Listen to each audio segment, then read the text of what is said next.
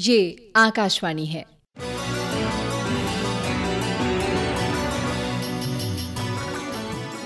बदलती फिजाएँ।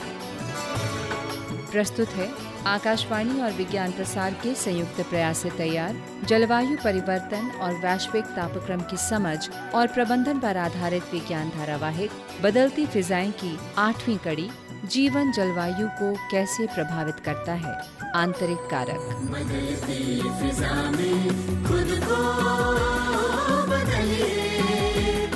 असर देखने को घर से सुबह की फिजा में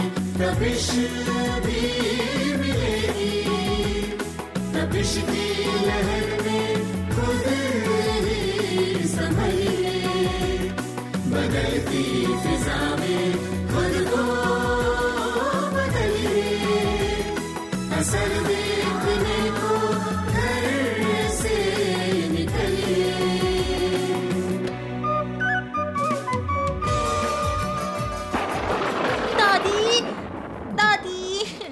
बेटा डिग्गू क्या हुआ? दादी ये सब कब रुकेगा? बिजली कड़कने से मुझे बहुत डर लगता है। अरे डिग्गू तू चिंता मत कर कुछ नहीं होगा। लेकिन दादी अगर ये बिजली हमारे घर पर गिर गई तो? नहीं नहीं बिजली हमारे घर पर नहीं गिरेगी। चिंता मत कर तू। और डिग्गू ये जो आवाज़ है ना ये भी जल्दी बंद हो जाएगी। जैसे ही बादल साफ़ हो जाएँगे। अरे लो बारिश शुरू हो गई। हाँ? अरे जब इन बादलों में पानी खत्म हो जाएगा तो बादल गायब हो जाएँगे और बिजली की गरज अपने आप बंद हो जाएगी। दादी आपको पूरा विश्वास है? हाँ बेटा एक बार जब बादल गायब हो जाएँगे तो बिजली गरजना बंद हो जाएगी। हम्म अब मुझे थोड़ा चैन आया है। एक बार बादलों में पानी खत्म हो जाता है तो फिर से बादल नहीं होते हैं और ना ही बिजली। तो ये आखिरी बार है। भगवान जी कृपया बादलों को तेज़ी से खाली कर दो। मैं फिर से बिजली की आवाज़ नहीं सुनना चाहता हूँ। क्या? कभी भी नहीं? हाँ आप ही ने कहा है एक बार जब बादलों से पानी बाहर निकल जाएगा तो वो गायब हो जाएँगे ना दादी? बेटा आज के लिए बादल गायब हो जाएँगे लेकिन कल वो फिर आ सकते हैं। क्या? हाँ बेटा ये प्राकृतिक प्रक्रिया है ऐसा बार बार होता है। भगवान जी मेरी मदद करो ना प्लीज़। अरे घबराओ नहीं बेटा। अच्छा ऐसा करते हैं। मैं तुम्हें एक कहानी सुनाती हूँ। हम्म। ठीक? जी। अच्छा तो सुनो। एक बार की बात है एक मूर्ख राजा था। मूर्ख? हाँ मूर्ख राजा। लेकिन उसका मानना था कि वो अपने राज्य के सभी लोगों में सबसे चतुर था। अच्छा। हाँ उसे यकीन था कि कोई भी उसे वर्गला नहीं सकता। हर दिन अपने महल में अपनी बुद्धिमता का वो प्रदर्शन किया करता था। और भाई ज़ाहिर है कि उसके मंत्री उसके द्वारा बोले गए हर शब्द की प्रशंसा करते थे। एक दिन दरबार में राजा ने अपने मंत्रियों को एक मूर्ख आदेश दिया।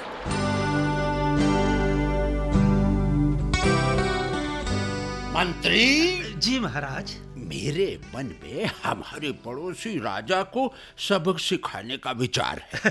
उत्तम विचार है महाराज। मंत्री एक महीने के भीतर हम अपने पड़ोसी राज्य की पानी की आपूर्ति बंद कर देंगे। जी। नदी में एक दीवार बनाकर हम पानी की आपूर्ति में कटौती करेंगे। महाराज लेकिन महाराज मंत्री, मंत्री मेरे मेरे आदेश का पालन करो। ठीक है महाराज जैसी आपकी आज्ञा। किंतु महाराज हमारे पड़ोसी राजा बहुत शक्तिशाली हैं। हाँ। हाँ महाराज अगर वो हमारे खिलाफ युद्ध कर देंगे तो हम उनकी मज़बूत सेना के सामने टिक नहीं पाएँगे महाराज। मंत्री मंत्री यही कारण है कि हम उनके खिलाफ युद्ध नहीं करेंगे। महाराज? लेकिन उनकी पानी की आपूर्ति में कटौती करेंगे और उनके राज्य को बर्बाद कर देंगे। मंत्री मंत्री मेरे आदेश का पालन तुरंत करो चलो। ठीक है महाराज। जैसा आप चाहें।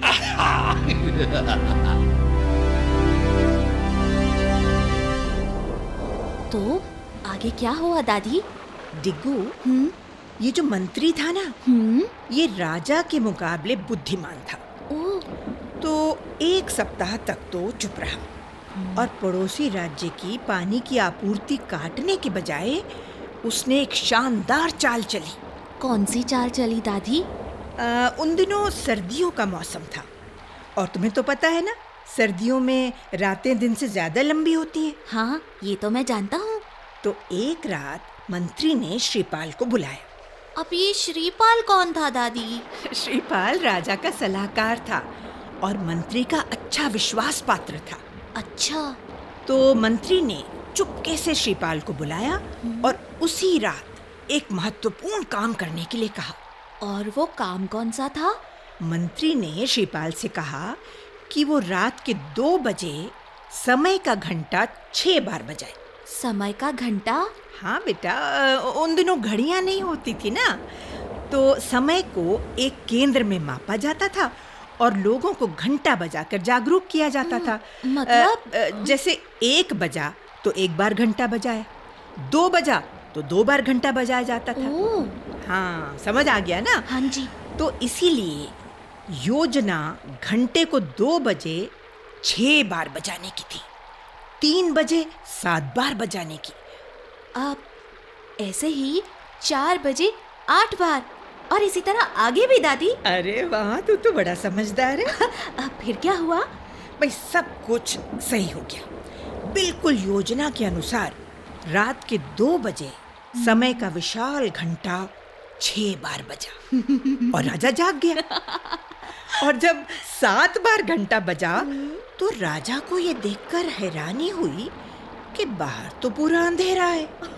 और डिकू एक घंटे के बाद जब घंटा आठ बार बजा, तब तो राजा डर गया और मंत्रियों को तत्काल बुला लिया। आठ बजने पर भी अंधेरा खत्म ही नहीं हो रहा था।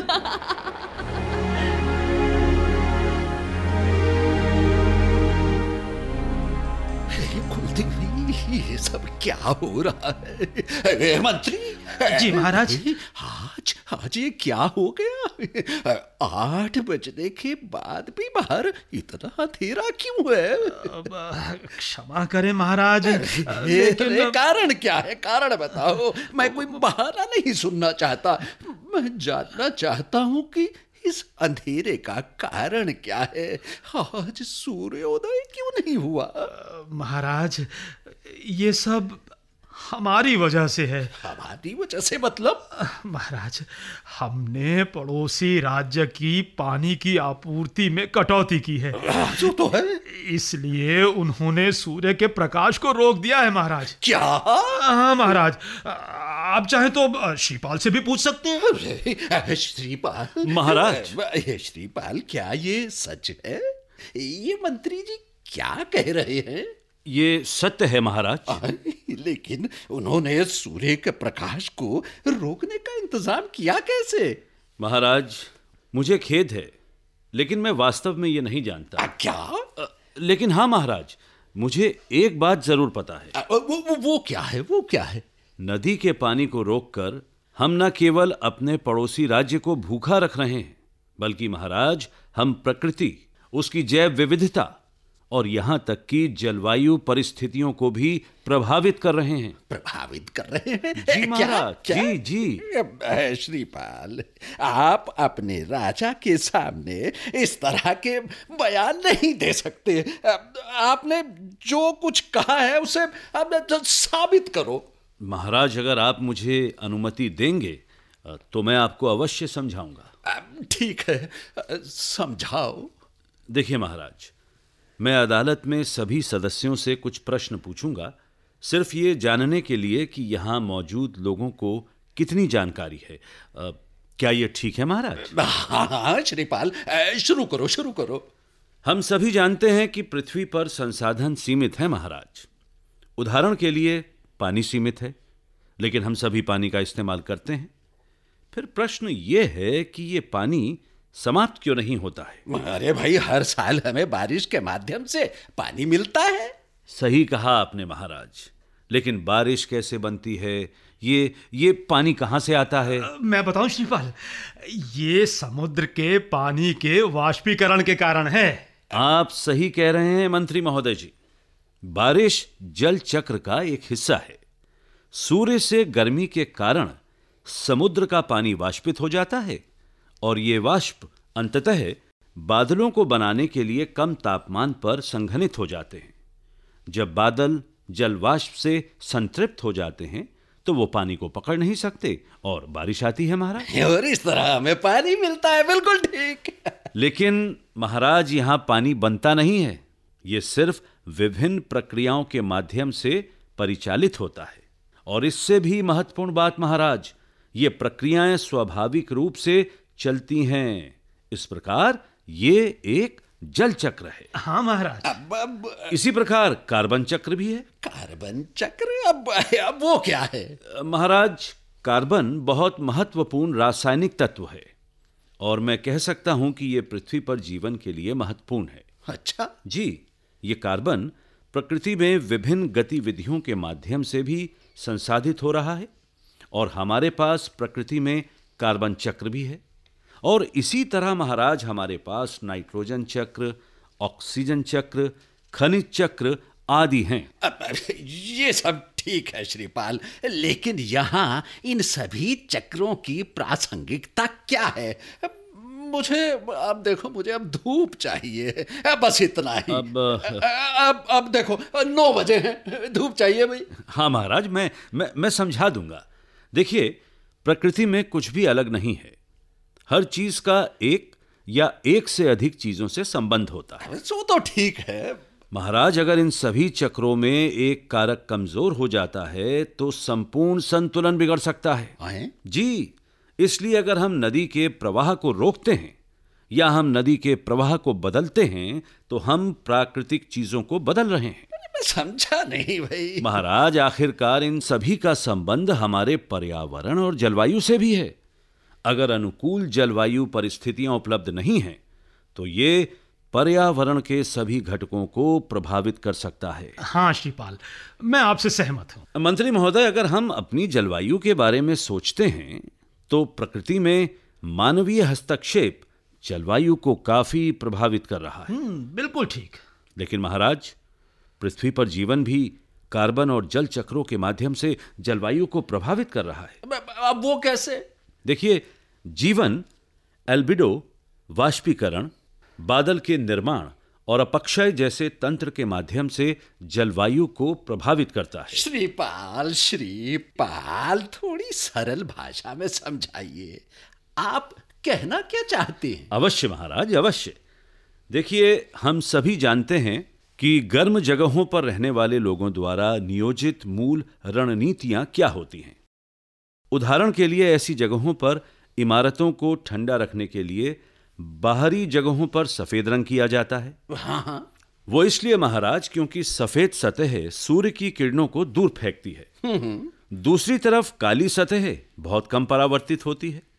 इसी कारण लोग गर्मियों में हल्के रंग के कपड़े पहनते हैं। हाँ इतना तो मैं समझ गया। देखिए महाराज हमारी पृथ्वी की सतह रंगों का एक विशाल पैच वर्क है जो बर्फ़ और बर्फ़ की चमकदार सफ़ेद चादर से लेकर महासागरों और जंगलों की अंधेरी सतहों तक है। जी बिल्कुल।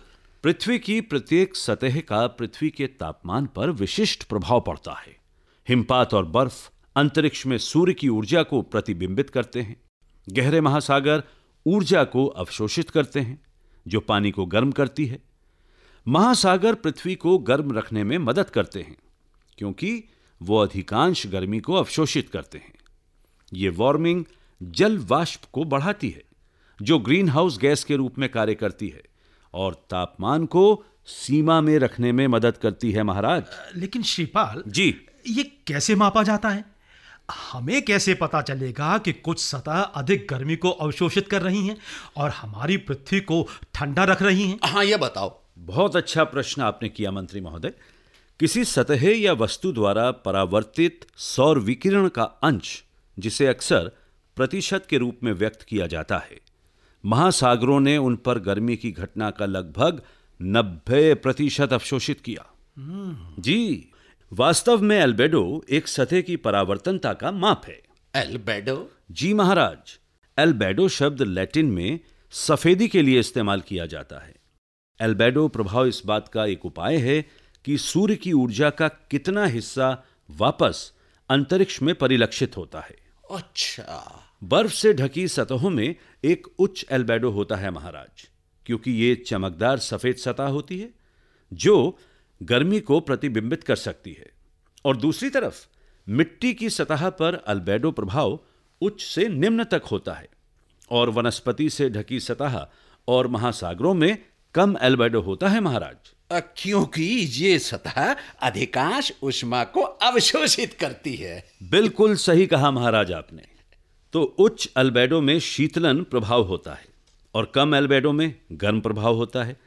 महाराज, पृथ्वी का ग्रहीय एल्बेडो मुख्य रूप से अलग अलग बादल, बर्फ़, हरित क्षेत्र और भूमि आवरण परिवर्तन के माध्यम से बदलता है। अल्बेडो पर सबसे महत्वपूर्ण अनुमानित प्रभाव भविष्य की ग्लोबल वार्मिंग के माध्यम से है? वो कैसे वो श्रीपाल? कैसे? देखिए मंत्रीवर ग्लोबल वार्मिंग के कारण पृथ्वी के ध्रुवीय क्षेत्रों पर बर्फ़ काफ़ी तेज़ी से गायब हो रही है। जैसे जैसे सफ़ेद सतह कम होती जाती है कम ऊर्जा अंतरिक्ष में परावर्तित होती है और पृथ्वी पहले से और भी अधिक गर्म हो जाएगी।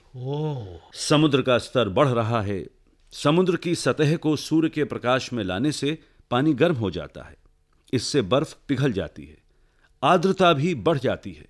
जलवाष्प एक शक्तिशाली ग्रीन हाउस गैस है।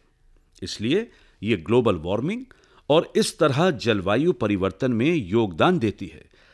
महाराज अन्य कारक भी हैं जिनके कारण जीवन जलवायु को प्रभावित करता है। श्रीपाल वो कौन से हैं? एक कारक है जिसे वाष्पन उत्सर्जन कहा जाता है। वाष्पन उत्सर्जन? वो क्या है? महाराज वाष्पन उत्सर्जन पृथ्वी से वातावरण में नमी को स्थानांतरित करने की एक प्रक्रिया है। अच्छा। जी वास्तव में ये वाष्पीकरण और वाष्पोत्सर्जन दोनों का संयोजन है। श्रीपाल ये तो हम जानते हैं कि वाष्पीकरण क्या होता है। लेकिन ये वाष्पोत्सर्जन क्या है? मंत्री महोदय वाष्पोत्सर्जन वो प्रक्रिया है जिसके द्वारा पौधों की जड़ों से लेकर छोटे छिद्रों तक पत्तियों के नीचे नमी के माध्यम से नमी पहुंचाई जाती है जहाँ ये वाष्प में बदल जाती है और वायुमंडल में छोड़ दी जाती है। वाष्पोत्सर्जन अनिवार्य रूप से पौधों की पत्तियों से पानी का वाष्पीकरण है लेकिन ये पौधों के अन्य हवाई हिस्सों के माध्यम से भी होता है जैसे कि टहनी और फूल।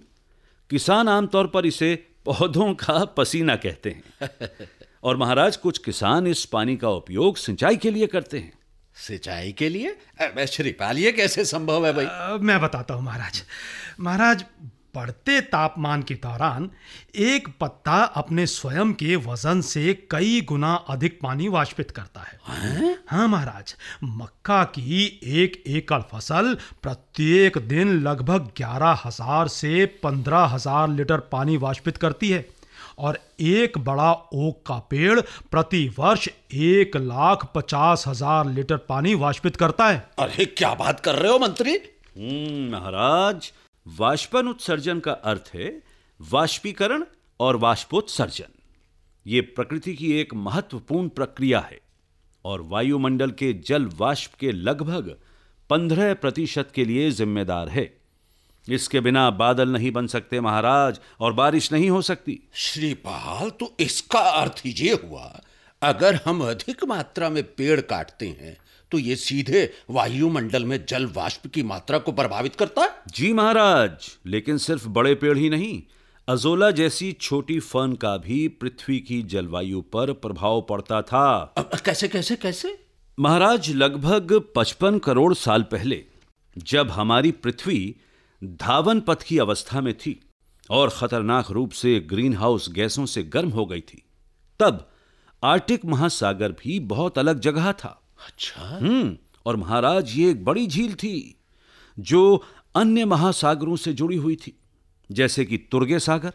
जब यह चैनल लगभग 50 मिलियन वर्ष पहले बंद या अवरुद्ध हो गया था तो पानी का संलग्न शरीर अजोला नामक एक छोटे से छोटे फर्न के लिए एकदम सही आवास बन गया। अच्छा। महाराज एजोला ने प्रचुर मात्रा में अपने दो पसंदीदा खाद्य पदार्थ नाइट्रोजन और कार्बन डाइऑक्साइड का लाभ उठाया और फला फूला और इसकी मोटी परतें बनती गई जो झील को ढक लेती थी। जब बदलती जलवायु से वर्षा में वृद्धि हुई महाराज तो बाढ़ ने आसपास के महाद्वीपों के कुछ हिस्सों में अजोला के लिए मीठे पानी की एक पतली परत प्रदान की। और इस तरह अजोला खिल गया और लगभग एक मिलियन वर्षों तक इस चक्र का हिस्सा बनते बनते महाराज हर बार तलछट की एक अतिरिक्त मोटी परत बिछाते अजोला मर गया। लगभग आठ मीटर की मोटी परत बन गई, जिसके कारण वायुमंडल से कार्बन डाइऑक्साइड गैस अवशोषित हो गई। यह अनुमान लगाया गया महाराज कि अकेले इस घटना से वायुमंडल से कार्बन डाइऑक्साइड के स्तर में लगभग 80 प्रतिशत की गिरावट आई। अस्सी प्रतिशत? जी महाराज इस गिरावट से आर्कटिक महासागर ग्रीन हाउस से वर्तमान आइस हाउस में बदलता चला गया और औसत समुद्री सतह से 13 डिग्री सेल्सियस से आज के शून्य से 9 डिग्री सेल्सियस तक ठंडा हो गया। कमाल है। महाराज पृथ्वी ने इतिहास में ऐसी घटनाओं को देखा है जहाँ पृथ्वी पर स्वयं जीवन ने जलवायु को प्रभावित किया है। श्रीपाल ये तो स्वाभाविक रूप से ही होता है। लेकिन हम मानव प्रकृति में हस्तक्षेप कर रहे हैं जिससे हमारी भावी पीढ़ियों के लिए भारी समस्याएँ पैदा हो रही हैं। यह सच है मंत्री महोदय। प्राकृतिक गतिविधियों की बजाय जलवायु परिवर्तन के लिए हम अधिक जिम्मेदार हैं। तो हमें चाहिए श्रीपाल श्रीपाल। महाराज। मंत्री जी। जी महाराज। मुझे ये बात समझ में आ गई और मुझे स्वीकार करना चाहिए कि हमारे पड़ोसी राज्य की पानी की आपूर्ति में कटौती करना मेरी भूल थी। मुझे प्रकृति में हस्तक्षेप करने का अधिकार नहीं है। सत्य वचन महाराज सत्य वचन। तो डिग्गू राजा को बात समझ आ गई और उसने मंत्री को पड़ोसी राज्य के लिए पानी छोड़ने का आदेश दे दिया। श्रीपाल और मंत्री ने एक दूसरे की तरफ़ देखा और मुस्कुराने लगे। तो ये मूर्ख राजा के लिए एक सीख हुई दादी। हाँ, और उस समय तक सूर्य उदय हो रहा था। बस राजा खुश हो गया। अच्छा बेटा ये बताओ कि इस कहानी से तुमने क्या सीखा? दादी कहानी ने सिखाया कि हमें प्रकृति को बाधित नहीं करना चाहिए। प्रकृति को उसके हिसाब से काम करने देना चाहिए। हाँ। और हमें उसमें हस्तक्षेप नहीं करना चाहिए। बिल्कुल ठीक। अच्छा बेटा अब तो बारिश भी बंद हो गई। हाँ। आसमान साफ़ हो गया है। देखो अब तो ना कोई रोशनी है ना कोई गरज है हैं? और भारी बारिश के बाद मौसम भी कितना अच्छा हो गया। हाँ दादी। अच्छा चलो बेटा चलो अब अपने बिस्तर पे जाओ और चुपचाप सो जाओ दादी अब मैं बादल के गरजने से नहीं डरूँगा। ये प्राकृतिक घटनाओं का हिस्सा है। राजा की तरह मैंने भी बहुत कुछ सीखा। और दादी बहुत अच्छी कहानी सुनाने के लिए धन्यवाद। शुभ रात्रि। शुभ रात्रि बेटा। शुभ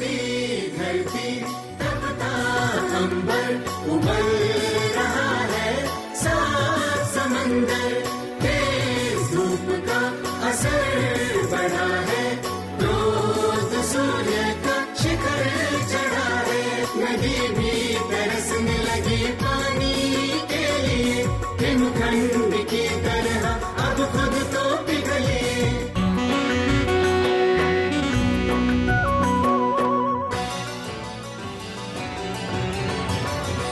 बदलती फिजाएँ। अभी आप आकाशवाणी और विज्ञान प्रसार के संयुक्त प्रयास से तैयार। जलवायु परिवर्तन और वैश्विक तापक्रम की समझ और प्रबंधन पर आधारित विज्ञान धारावाहिक बदलती फिजाएँ की आठवीं कड़ी सुन रहे थे। जीवन जलवायु को कैसे प्रभावित करता है? आंतरिक कारक। आलेख व अनुसंधान हेमंत लागवंकर का था। हिंदी अनुवाद नेहा त्रिपाठी। समन्वय डॉक्टर नकुल पराशर और डॉक्टर वीरेंद्र कुमार त्यागी। निर्देशन शरद शर्मा। प्रस्तुति सहायक हैदर रिजवी और इस कड़ी के प्रस्तुतकर्ता थे दिलीप झा। भाग लेने वाले कलाकार थे रजनीश शर्मा, वसुंधरा बोस, विजय नाग्याल, वीना होरा और किशोर सहजानी। साथियों, अभी जाइए नहीं। अब समय है आपसे किए जाने वाले प्रश्नों का। हम आपसे दो प्रश्न पूछेंगे। सही उत्तर भेजने वाले श्रोताओं को लकी ड्रॉ द्वारा निकाले गए परिणामों के आधार पर विज्ञान प्रसार द्वारा आकर्षक पुरस्कार दिए जाएँगे। हमारा आज का पहला प्रश्न है अल्बेडो क्या है? और दूसरा प्रश्न है, वाष्पोत्सर्जन क्या है? हमारा पता नोट करें, विज्ञान धारावाहिक बदलती फिजाएँ, द्वारा केंद्र निदेशक कमरा नंबर 615 नव प्रसारण भवन, आकाशवाणी, संसद मार्ग, नई दिल्ली, एक एक शून्य शून्य शून्य एक। आप अपने उत्तर हमें ईमेल द्वारा भी भेज सकते हैं। हमारा ईमेल पता है radio at Vigyan Prasar dot G O V dot in श्रोताओं, हमें इंतज़ार रहेगा आपके पत्रों का। जवाबों के साथ अपना पूरा नाम, पता, आयु, व्यवसाय अवश्य लिखें। यदि विज्ञान क्लब से जुड़े हैं तो कुल सदस्यों की संख्या लिखना ना भूलें। हाँ अगर आपके मन में कोई प्रश्न या जिज्ञासा हो तो वो भी ज़रूर लिख भेजिएगा। धारावाहिक बदलती फिजाएँ की अगली कड़ी आप अगले सप्ताह इसी दिन और इसी समय सुन सकेंगे। नमस्कार।